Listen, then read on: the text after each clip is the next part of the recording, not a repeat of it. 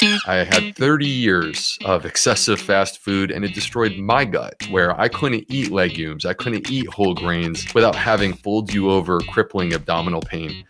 I needed to heal my gut, and I was a gastroenterologist. Here's what I did.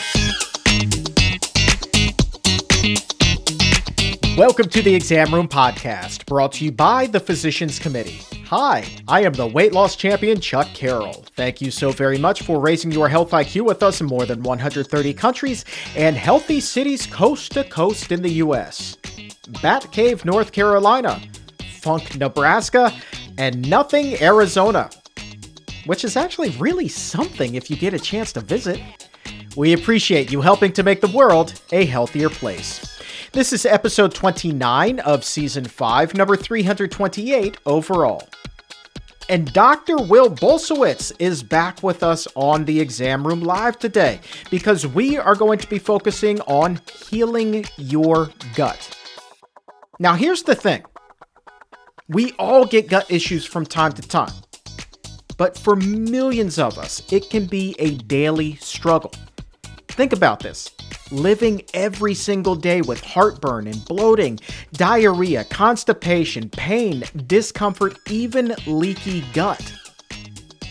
And they've done studies on this. Studies that show that as many as 70 million of us will be battling at least one of these chronic digestive diseases this year alone. So, our goal here on the Exam Room Live today is to try to get you some help.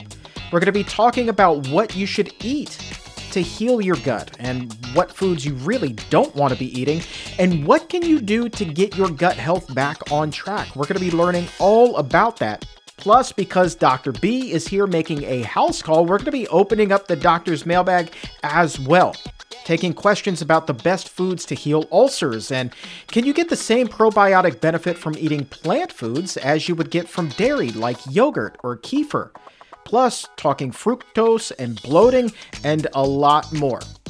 So, the man with the healthy gut plan is indeed in the house, best selling author of Fiber Fueled and soon the Fiber Fueled cookbook as well.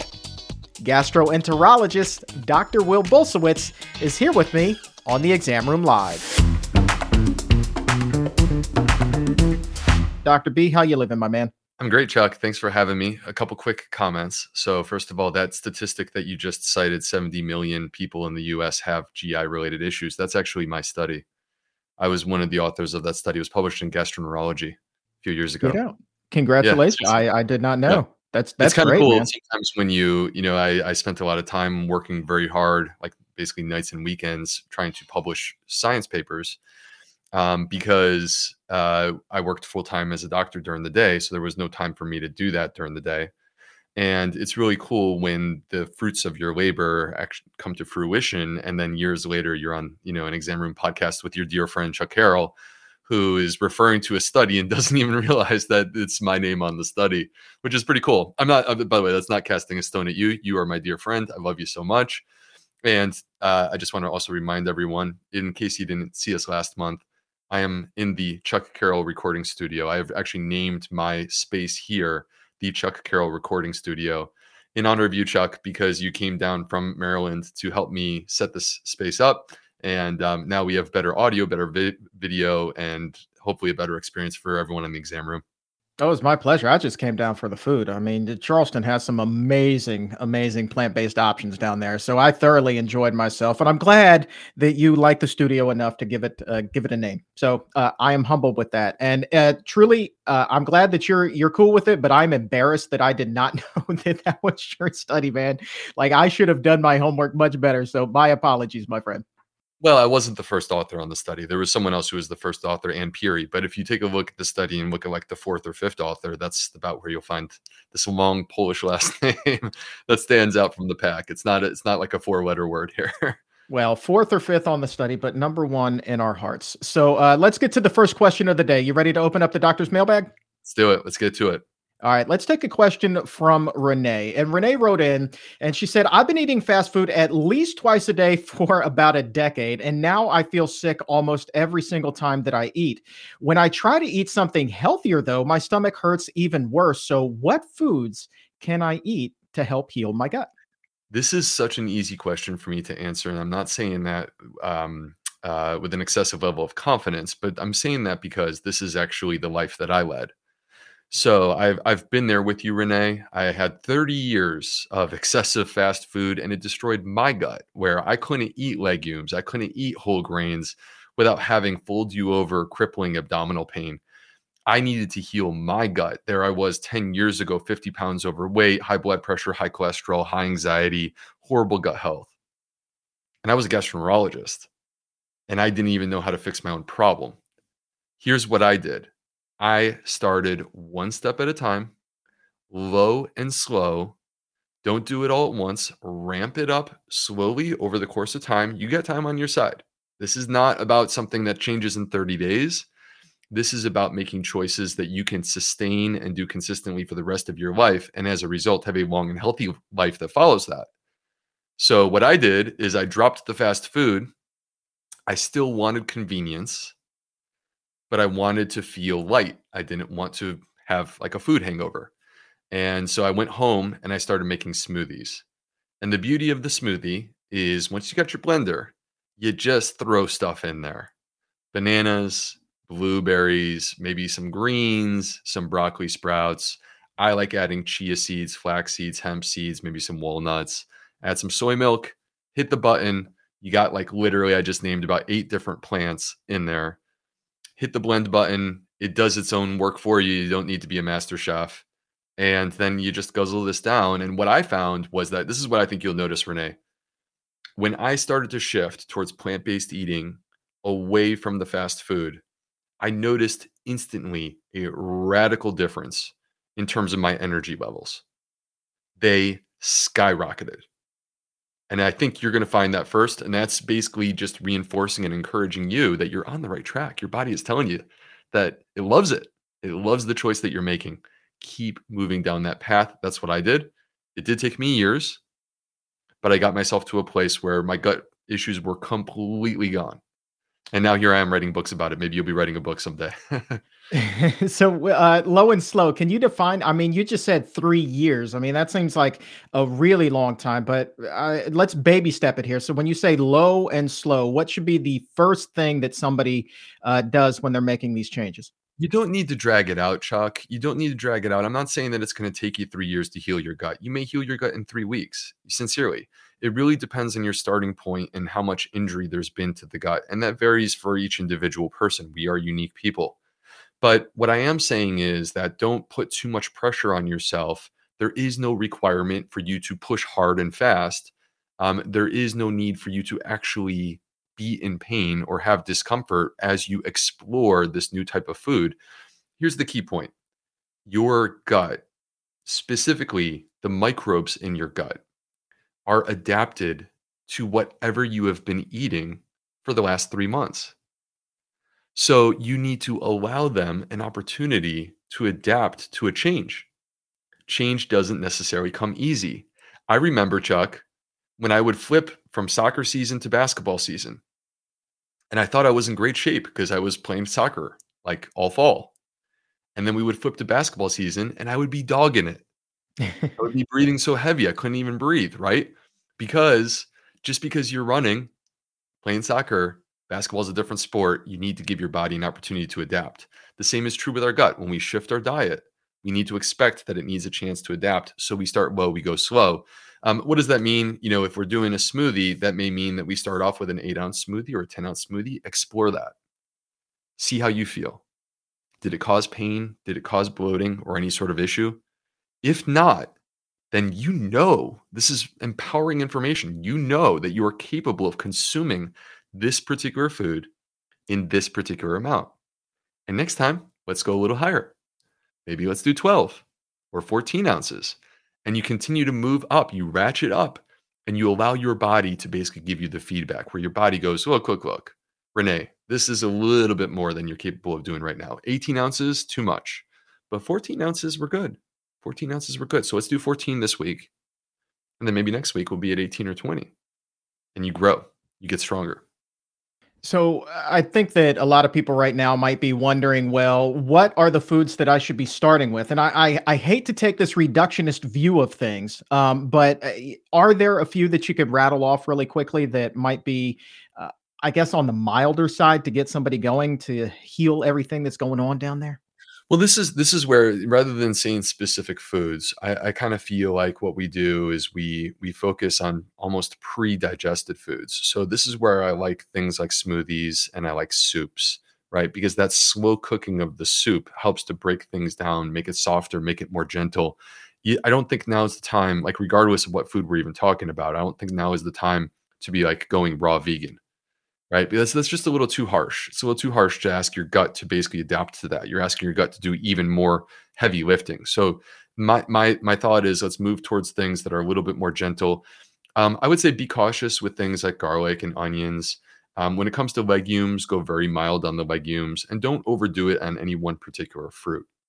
On any one particular fruit, is that just because of the the acid or the sugar content there? It's more the FODMAP content. So really what I'm going for here is going towards a lower FODMAP diet.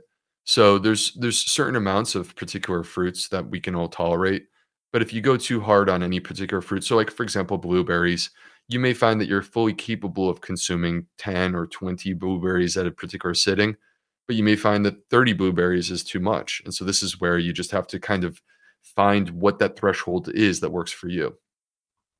All right, let's take a question here from Anita. She's wondering specifically about helping uh, heal the gut when she has an ulcer. So, what foods should she be looking at there? Well, first of all, let's start by defining what are the top causes of an ulcer. So, when we talk about an ulcer, this is me coming at it from a doctor's perspective as a gastroenterologist and being the guy who diagnoses these things. So, I, I, I would diagnose ulcers on an upper endoscopy where we use a flexible, you, you don't, by the way, necessarily need to do this, but I'm just describing, you know, sort of the experience on my side as a doctor. We would do an upper endoscopy, go down with a flexible tube, it has a light and a camera, and go down into the stomach. We could take a look in the stomach. We could take a look at the first part of the small intestine, which is called the duodenum.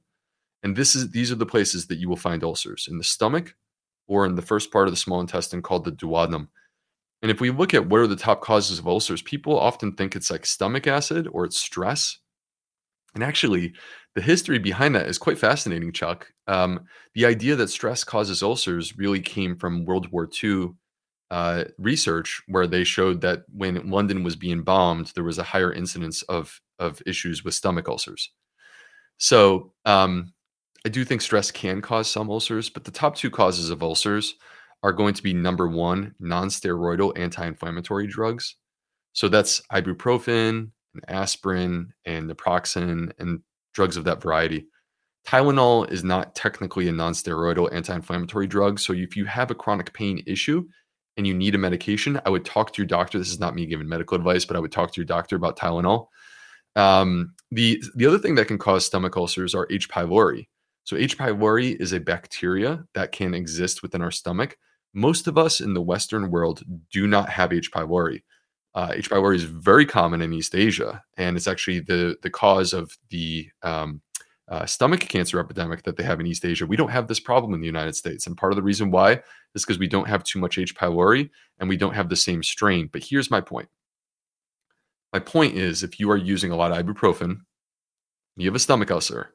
It doesn't matter what food you eat because you have to withdraw that ibuprofen because it is slamming the lining of your gut and that's the reason why you have the stomach ulcer. Food is not going to compensate for that. If you have H. pylori, this is something that your doctor could test for. It's non-invasive test, breath test, or a poop test. That could potentially be treated. And I would treat my patients with antibiotics for H. pylori. Many people go, Whoa, Dr. B, antibiotics? You just said antibiotics? Yes, I do. Because H. pylori is something that we should eradicate. It's actually a known carcinogen. Um, but when we get beyond this, like what are the foods? I do think that we want to be cautious about very acidic foods. So it took me five minutes to get to answering your question, Chuck. I apologize. But, it's all good. uh, the, we want to be cautious about acidic foods, and so obviously this means spicy foods. It means citrus foods, things of, things of this variety. Not because they're necessarily causing the ulcer, but instead what they are doing is they're contributing to an increased acidity of the stomach.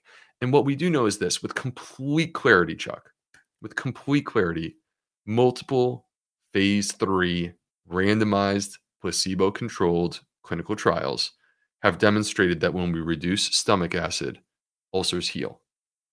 So we want to reduce the amount of acidity coming from, you know, vinegars, again, citrus, spicy foods, reduce the acidity to allow our stomach the opportunity to heal. From experience, we'll talk about this on another show, but that ibuprofen spicy food combo, 100% true almost killed me. Legitimate, 100% true story. But we'll talk about that in the future. Um, a lot of people. Before, Chuck, you, have alluded to this before, and um, I, and I think it's actually quite important because there are many people. The most drug, the most commonly used drugs in the United States are these non-steroidal anti-inflammatory drugs. So it's not. This is not a casual statement that we're that we're making here. This is a very important one for people to hear. No, uh, when I say we will get to this on a future episode, but when I say it almost killed me, I'm not joking. Like I was in the hospital for almost a week getting blood oh, transfusions. Oh, you told me about um, it down here. It's terrifying. We'll, we'll, yeah. we will talk about it. It's wild. Um, but back to healing the gut uh, from a more general perspective. A lot of times people think about, well, I got to heal the gut. I got to get the microbiome in check. And the best way to do that is with probiotics. So let's take a question from Justine. I actually think this is an interesting one. Can you get the same probiotic benefits as yogurt and kefir from plant based foods? Absolutely. An absolute and resounding, easy slam dunk. I'm tomahawking it like Michael Jordan. Yes. okay. And here's and here's the reason why. Let's let's break this down. There are benefits to fermented foods. And when we say fermented foods, we have to acknowledge the existence of dairy, like fermented dairy. It does exist. They are fermented foods like yogurt and kefir. Now, most of the yogurt that's on the market is not truly fermented because fermentation takes time. You have to allow the microbes to slow cook the food. And if you are a uh, on a food business, that makes yogurt, it is way easier for you to just take your yogurt and inject some bacteria in there and call it fermented. That's not fermentation. Um, so, nonetheless, what we're trying to accomplish though with fermented foods is to support a healthy balance within our gut microbiome. Part of how we can accomplish that are with the probiotics. Right? The probiotics are living microbes and they may provide a benefit to our, the community that lives inside of us. But we can also accomplish that with prebiotics. Prebiotics include fiber, resistant starches, and polyphenols. Polyphenols are the antioxidant, anti inflammatory compounds that you will find in plants that basically are responsible for the colors of the plants. So, like when you see red and you see yellow and you see a purple, that's what we're talking about. Okay. They are actually prebiotic. They are food for our gut microbiome. They help to support and nurture a healthy gut microbiome. When you talk about fermented dairy products, kefir and yogurt, they have probiotics. Check. Do they have fiber? No, no check there. Do they have resistant starches? No, no check there. Do they have polyphenols? No, no check there. Okay, cool. It's something. But hold on let's come in with some fermented plants. Now, maybe you're not having them for breakfast. Maybe you are. Maybe they're going on top of some avocado toast. It could be delicious. But let's pretend that it's sauerkraut or some other fermented plant, right? Miso or tempeh. Do they have probiotics? Check. Yes. Do they have fiber? Check. Yes. Do they have resistant starches? Maybe. Some of them do. Do they have polyphenols? Check. Yes. Okay, we got three checks at least, maybe four three mm. for four or four for four as opposed to one for four. Now, which one you taking? I'm swinging for the fences. I want the, I want that all star average, bro.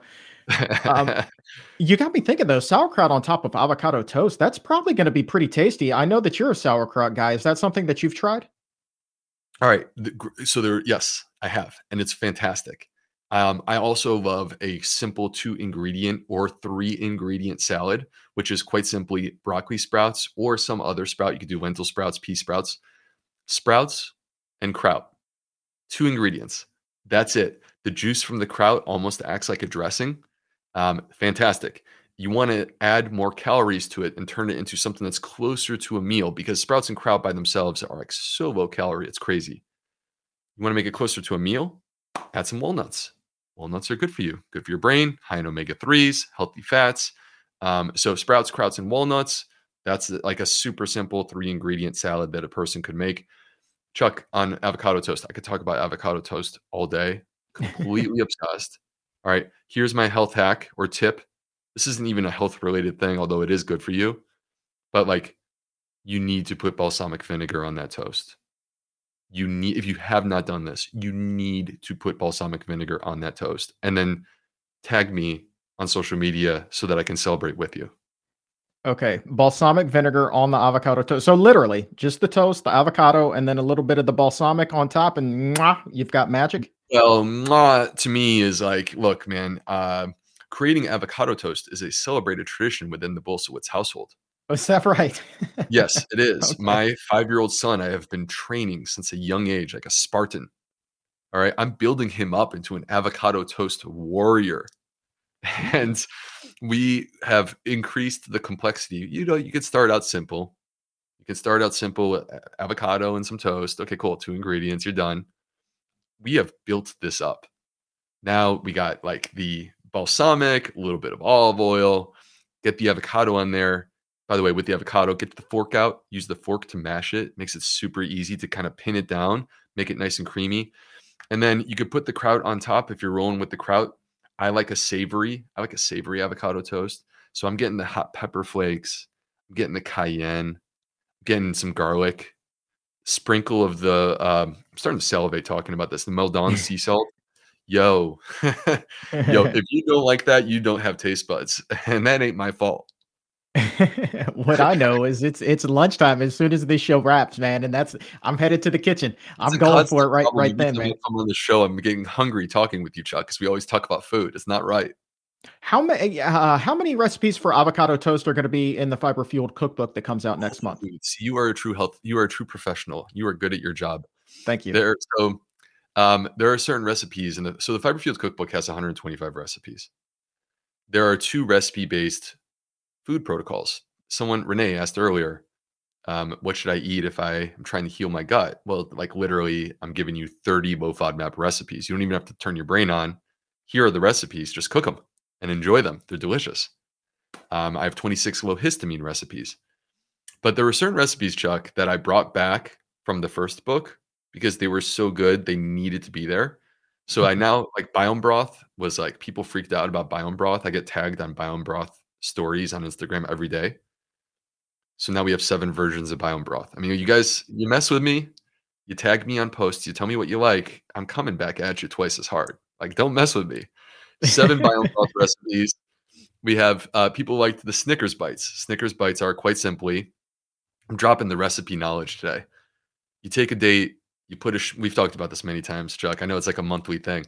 A date, a smear of your favorite nut butter, almond butter, dark chocolate chips, maybe some sesame seeds. It makes it for a fantastic and reasonably healthy dessert. All right. Well, people loved the Snickers bites. Dude, don't mess with me, man. i will come back twice as hard. We got four recipes for Snickers bites now. And then the avocado toast, I was like, okay, this is a celebrated tradition within the Bulsiewicz household. Everyone deserves to enjoy their own avocado toast tradition within their household. Make it your own. You don't have to copy me if you don't want to.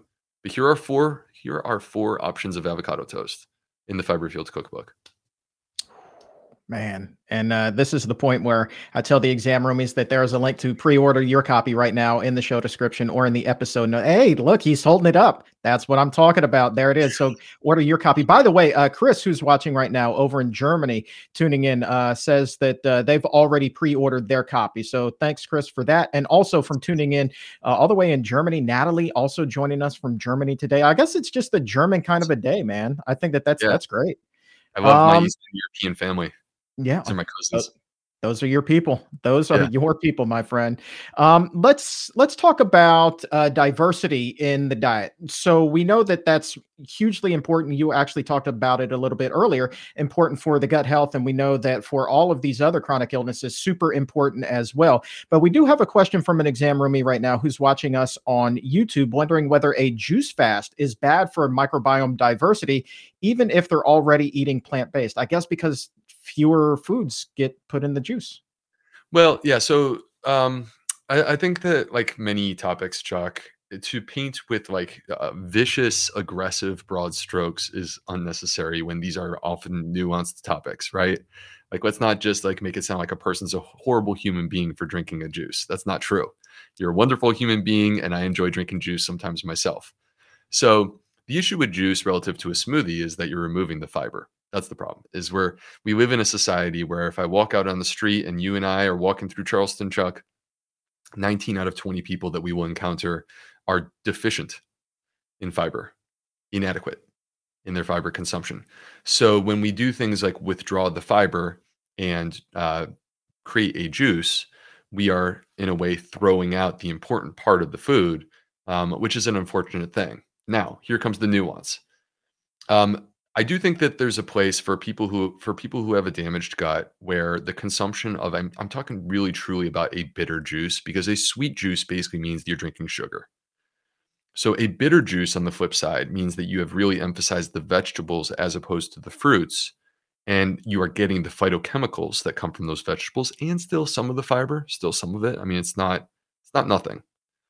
So, and I do think that there's a place for this and there are people who suffer with digestive issues or who have diverticulitis uh, in the very early days or they have Crohn's disease and they do a more liquid based diet for a period of i'm talking like hours. I'm not talking about days i'm talking about hours. They do a liquid based diet and they notice that they feel good as a result of doing this. And i think that there i've seen many times that there's something to be said for this. We can't dismiss this and pretend it doesn't exist. Now i don't want people going beyond 24 hours of this. So if you're doing like a 3 day juice fast then what you're what you're doing is you're reducing your fiber intake too far and you actually are causing your gut microbes to start we actually have research that says that after about 24 hours they will start to actually consume the lining of your intestine. And that's not what we want. We, we don't want to be eaten alive by our own gut microbes. That's not a good thing. So we prefer to just quite simply feed them and keep them happy so that they don't eat us um, so this is why i would stick to you know less than 24 hours of juice fasting but if you like the way that you feel with this i get it and I ain't mad at you. And sometimes I enjoy a juice myself. We're going to pivot to poop here in just a second, but I wanted to share Roger's comment. Yeah, I know you said when we were texting yesterday, got to got to talk about poop. Um, so uh, we got to get this on from Roger. This is comment of the day because it speaks to the old radio guy me. Joining from Calgary, Canada, longtime listener, first time vegan. That's way better than longtime listener, first time caller. Roger, congratulations, man. Thank you. Uh, you win the comment of the day award. That is just love it, amazing. Roger. So pumped for you. Great choice. Completely aligned. Completely aligned. You are making a selfish choice for your own health, which is fantastic. And you are making a selfless choice for the environment and for the animals, which is also fantastic. It's great. And Chuck, this is one of these moments where I wish we could have Roger call into the call and like call into this and like we actually like talk to him live. I wish we could do that someday. Well, in the future, man, there there may or may not be a show in the future where you and I take live calls, and it will just completely go off the rails every single time we do it. But it will be the most glorious radio in the history of radio. It would be. Um, all right, Roger. Thank you, my man. Uh, appreciate you tuning in. All right, you ready to talk poop? Of course you are. You know, I'm always ready to talk poop. Come on. All right, April, May, June. I'm not quite sure which month uh, she's referring to here. One out of three. Anyway, question: Is fasting good for emptying your bowels? Generally not. Um, generally not. April, May, June. Uh, it's quite a name if that is your name.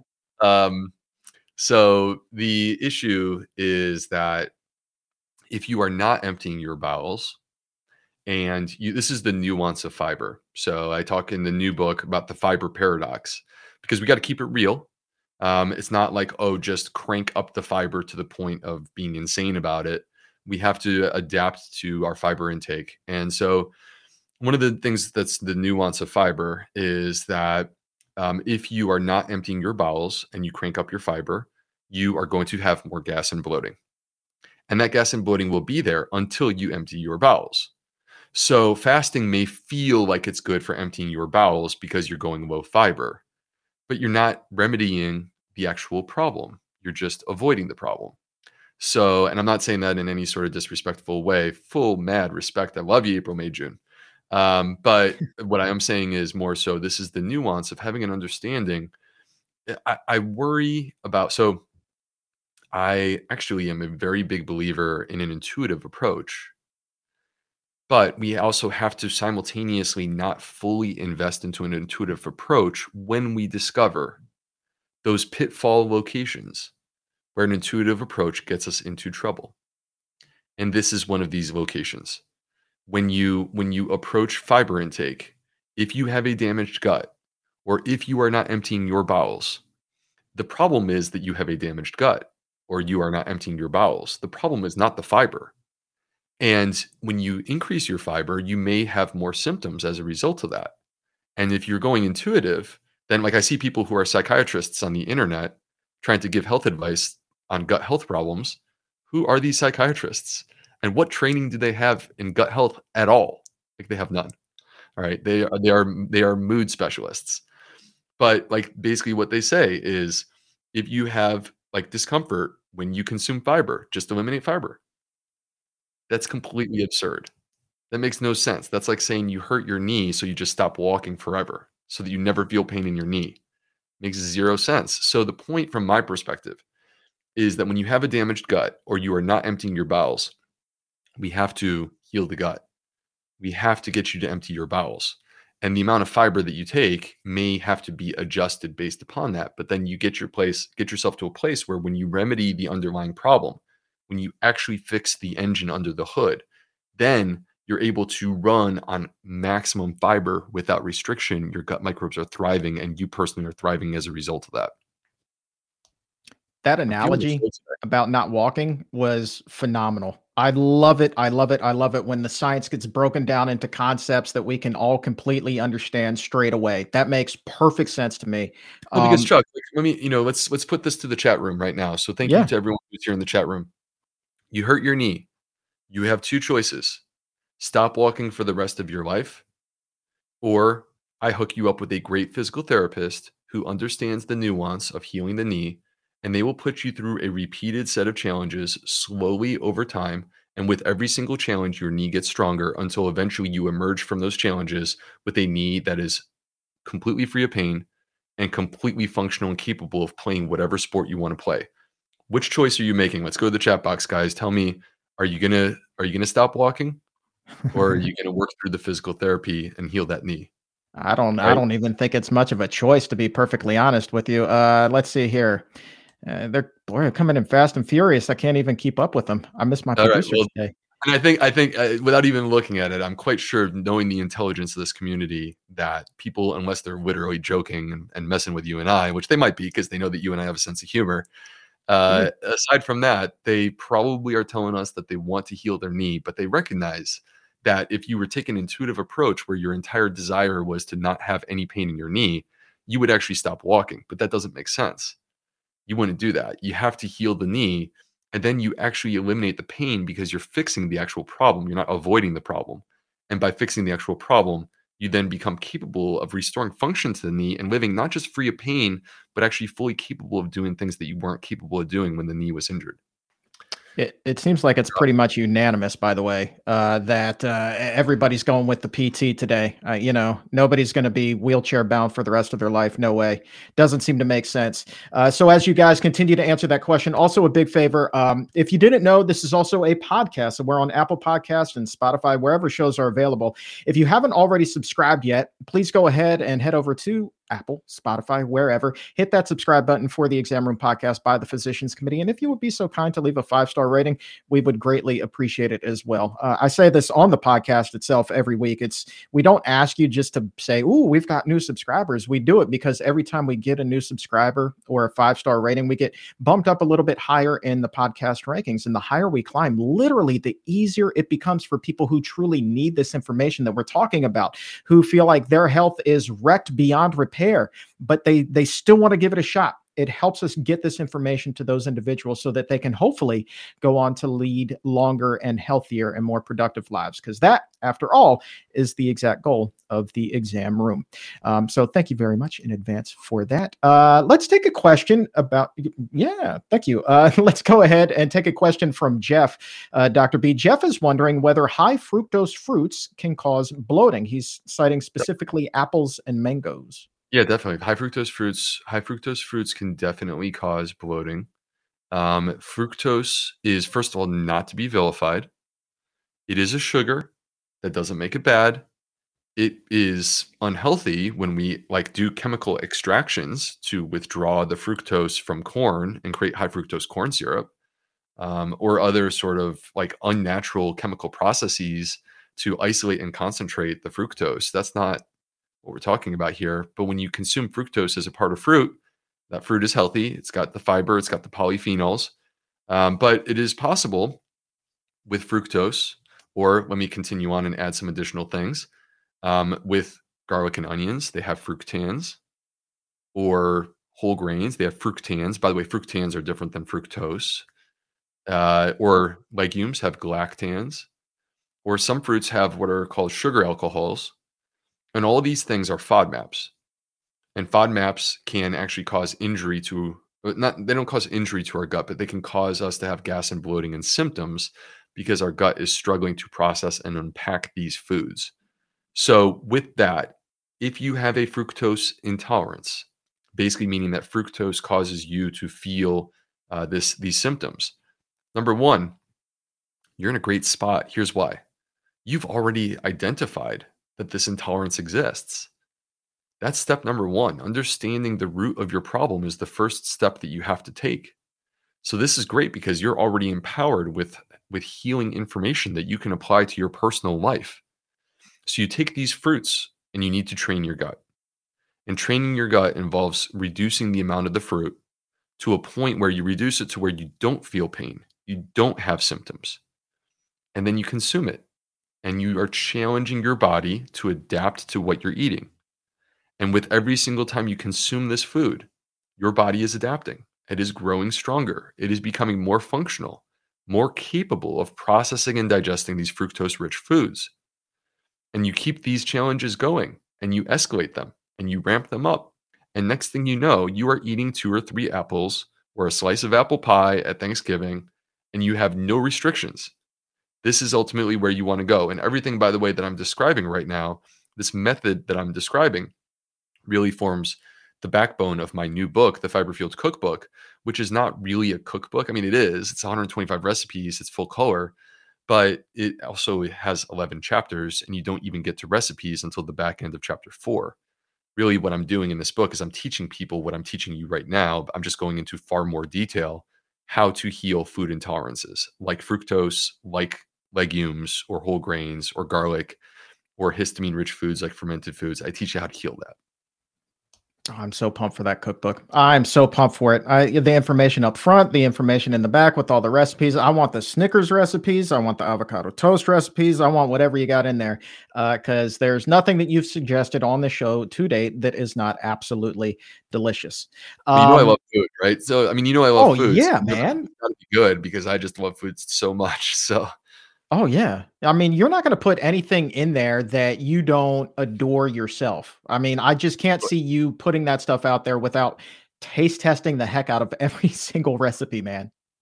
Well, I wrote I wrote the um so uh first of all, shout out to Alex Caspero. So so Alex Caspero is a registered dietitian. She's been on the show with you before, I believe, Chuck, right? Oh, for sure. She's a wonderful, wonderful human being for plant-based juniors. So she has she has a book plant-based juniors and um, so alex did the recipes for fiber fueled fiber fueled has about 80 recipes and she came back and she did the recipes for the fiber fueled cookbook which again are 125 and they are new. That's not the same recipes. We're not recycling stuff other than the biome broth and the and the um, snickers bites. So so we have the, these great recipes and literally one of the things about plant-based eating that i love is the food from cultures from around the world that that are not like you know people trying to be plant-based they just are plant-based because that's their culture that's the food they eat. So that's one of the things i'm excited about like tofu banh mi and we got like mexican pozole and we got like mediterranean food we got american barbecue. I mean basically we're just kind of taking exploration of our entire planet and all the different flavors that are out there. I'm starting to salivate again I know, man. Lunch hour is getting close, so we've got time for two more quick questions. Uh, let's take one from Spock Rogers. How's that for a name? This is great. Uh, back to fasting. Does fasting harm the gut microbiome? If you go beyond 24 hours, fasting can harm the microbiome. And I think that one of the things about fasting that people need to understand is that it gets so hyped up. and let's let's cool it on the hype because hype is not science. Hype is marketing. And let's so we have to cool it a little bit because people write like entire books about just fasting alone, and it sounds like a shortcut. There are no shortcuts. Small choices with consistency that are sustainable. That's how you build healthy habits. Healthy habits can become mindless. That's your shortcut. Creating a habit, doing it on repeat, small choices that you're doing on repeat to the point that you make it a habit. That's your shortcut. The shortcut is not trying to fast your way to whatever health goal you have. I'm just going to tell you right now you make no changes to your diet, you make no changes to your sleep, you make no changes to your exercise, you don't deal with the stress that you have in your life or some of the relationships with others or even with yourself. If you don't address these other issues and you go and you do some crazy fasting protocol for 24 hours a day, it's not going to help you. You uh, need to just add it with other stuff. Absolutely, absolutely. And uh, final question before we get to that, uh, I just got to say how much I appreciate the exam roomies and everybody who tunes in here. Uh, Diane just posted in the chat that she is wearing your shirt, uh, Doctor B. Eat plants, take epic dumps. I mean, yes. that is just phenomenal. Love it. It's awesome. I mean, yeah, please go out in public and uh, and take some pictures and put those up on social media, please. Um, final question of the day comes to us from Karen. Kind of touched on this a little bit earlier, but I think it's it's a really important one nonetheless. Karen says, if I eat a plant exclusive diet, how do I reduce fiber to help my stomach heal? Well, you don't need to go way out of your way to reduce fiber, but we mentioned some of the things that we've touched on during this episode. So you can pre digest the food to make it easier for your body to process. So, like, if you are raw vegan, you can you can cook your food. You can you know um, uh, do a soup and like that slow simmer, a soup or a stew, something of that variety. That slow cooking helps to pre-digest the food, make it more uh, make it easier for your body to handle. Smoothies are a way to make it easier for your body to handle. You can go low FODMAP. You can go low histamine. These are choices that can help you in your personal journey. Those are two of the protocols that exist in the Fiber Fueled Cookbook. So the point from my perspective is you're not trying to axe out fiber, but you can make sensible adjustments in the choices that you make that will move you towards something that's a little bit more um, gentle on your gut microbiome. There we go. That's all the time that we have for the questions today. Uh, but the Fiber Fueled Cookbook, talked an awful lot about it. We know it's coming out next month, but which day specifically next month? It comes out May 17th. Um, it comes out May 17th. You can pre order now if that's something that interests you. You can wait until the book launches on May 17th to do it. I guess the only uh, sort of thing that I would say is like, I am I'm grateful for people who support me in any way, in any fashion, whether you buy the book, whether you don't buy the book. You know, I, I am grateful for the support that I receive. Um, I think one of the cool things of being an author, Chuck, is that like I'm not asking for your dollars. I'm asking for your time and attention. That to me actually is far more valuable. And whether you buy my book or you don't buy my book, as long as you're not pirating it on eBay, like you go and get it, borrow it. Seriously, is if you go and you borrow it from your local library, I am as grateful to you as I am to anyone else. Okay. But if you want to pre order the book, here's what I would say there are bookshops that are emerging from this pandemic. They are owned by mom and pop that are your neighbors. And you have a choice you can handle you can hand your dollars to a very rich person who runs an internet company or you can hand your dollars to your neighbor that's hurting because of the pandemic. I say support your neighbors. Buy local you're a good man. You're an absolutely great individual and a, and a phenomenal human being, man. Um, and uh, Carleigh Bodrug, when she she dropped Plant You, she did kind of the same thing. She encouraged people to do the mom and pop. And I, I need to go back and find the website that she used, but it's a website that was created Bookshop. that automatically directs people. What's yeah, that? bookshop.org. If you go to bookshop.org, bookshop.org. So if you want to order from the convenience of your own, own home, I mean, I understand that everyone's going to go and drive a half hour to go buy a book. Um, if you want to order from the convenience of your home and you order it from bookshop.org, actually bookshop.org is helping to support this is one of the um, it's actually a not-for-profit designed to support these local bookshops and keep them afloat during the pandemic because they don't have browsing people they don't have people walking in and out you know or at least they didn't until recently. So this website actually is one of the ways that you can do that bookshop.org there it is, bookshop.org. So if you're going to pre order, that's the place to do it. See that Hugh, uh, Hugh just ordered on Amazon. Thank you, Hugh. Love you. All right, Yeah, so uh, more exciting news uh, with the book coming out next month. Details still to come, but we will be doing a Dr. B double dip uh, in celebration of the release of the Fiber Fueled Cookbook. So you're going to get not one, but two wacky shows full of Dr. B's fun and goodness and gut healing tips. So uh, I can't wait for that, my man. That's going to be a blast. May 17th is book launch day. I'm spending book launch day here with the exam roomies. Meet me here. Mark your calendar if you want to. May 17th, we're having a party here in the exam room. And then I'm going to come back the following week on May 25th so that basically any questions that you guys ask on May 17th that we don't get to, we will, Chuck and I are committed to answering as many questions as we can. Absolutely. And uh, I'm bringing, I'm going to turn the May 17th show into an avocado toast show. So, what I would encourage all the roomies to do as well is make some avocado toast and have it for lunch. If you're on the East Coast, have a little late breakfast. If you're on the West Coast, and if you're over in Germany with all of the Bulsiewicz clan, the, the East, the Eastern European clan, uh, then go ahead and just have it for, I guess, what, early dinner over there? Is that, is that what that would be? So yeah, well, and we could we I mean, heck, man, we could I could set up and we could potentially do it from the kitchen if you want to. We could potentially do the next one from the kitchen if you want to on May seventeenth. We could make avocado toast together if you want to. Oh yeah, or we could do another recipe from the book if you want to. I'm, I'm open to that. We could do that. No, the avocado toast has been built up so much. I think that we need to do that, and if we can make that happen in the Bulsiewicz kitchen, we absolutely should. We definitely can. I'll just see where my five year old where his head is at and see if he wants to participate. But other than that, my little Spartan will All figure right. out include him. If he's game, I will buy him a junior chef hat. That's what we'll do. Okay. So that so. All right, Dr. B, man. We will talk to you again next month. I appreciate your time, my friend. Thank you.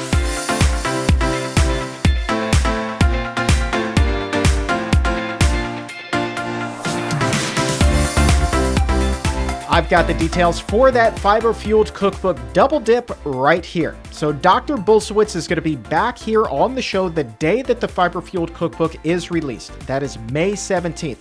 So, that is a special Tuesday edition of the Exam Room Live. And then Here's your second scoop. He's going to be back the following Wednesday, our regular day, May 25th. Everything kicks off both days at noon Eastern, 9 a.m. Pacific on the Physicians Committee's YouTube channel and Facebook page. Would love for you to join us, hang out live, interact with the other exam roomies, and ask Dr. B your questions right then, right there. As always, we get to as many as we possibly can. But if you're not able to join us live and there's something that you're just dying to ask him, no problem. Send me your question ahead of time. I'm on Twitter and Instagram at Chuck Carroll WLC. Also, I have some new research that I wanted to tell you about today. And for those details, let's head to the exam room news desk. There is another strike against one of America's most popular breakfast foods. And the news is not going over easy with egg lovers. A study of more than 27,000 people finds that eating eggs increases the risk of dying from heart disease. That data shows even eating just one egg per day can significantly increase that risk. And the risk, by the way, not just limited to heart disease either. The findings also reveal that eating one egg per day also increases the risk of dying from any cause. Researchers believe the high amount of cholesterol in eggs is to blame, and health experts say the findings back up previous guidelines to limit the amount of cholesterol in your diet. This latest study is published in the journal Circulation. And we do have a link to that study right now in the episode notes. Now, you might be saying, well, those findings seem redundant, and indeed they are, but they are important nonetheless, and I'll tell you why because still, as we speak, someone will die from cardiovascular disease every 36 seconds. And when you add up the cost of heart disease every year in the US alone, that's more than $360 billion. That is a whopping price tag for just an egg. So you tell me. Is it worth it? And for today, that is going to wrap things up. I want to say thank you one more time to Mr. Fiberfuel, Dr. Will Bulsiewicz, for being here and raising our health IQs. And for everyone at the Physicians Committee, I am the weight loss champion, Chuck Carroll. Thank you so very much for listening. And remember, as always, keep it plant based.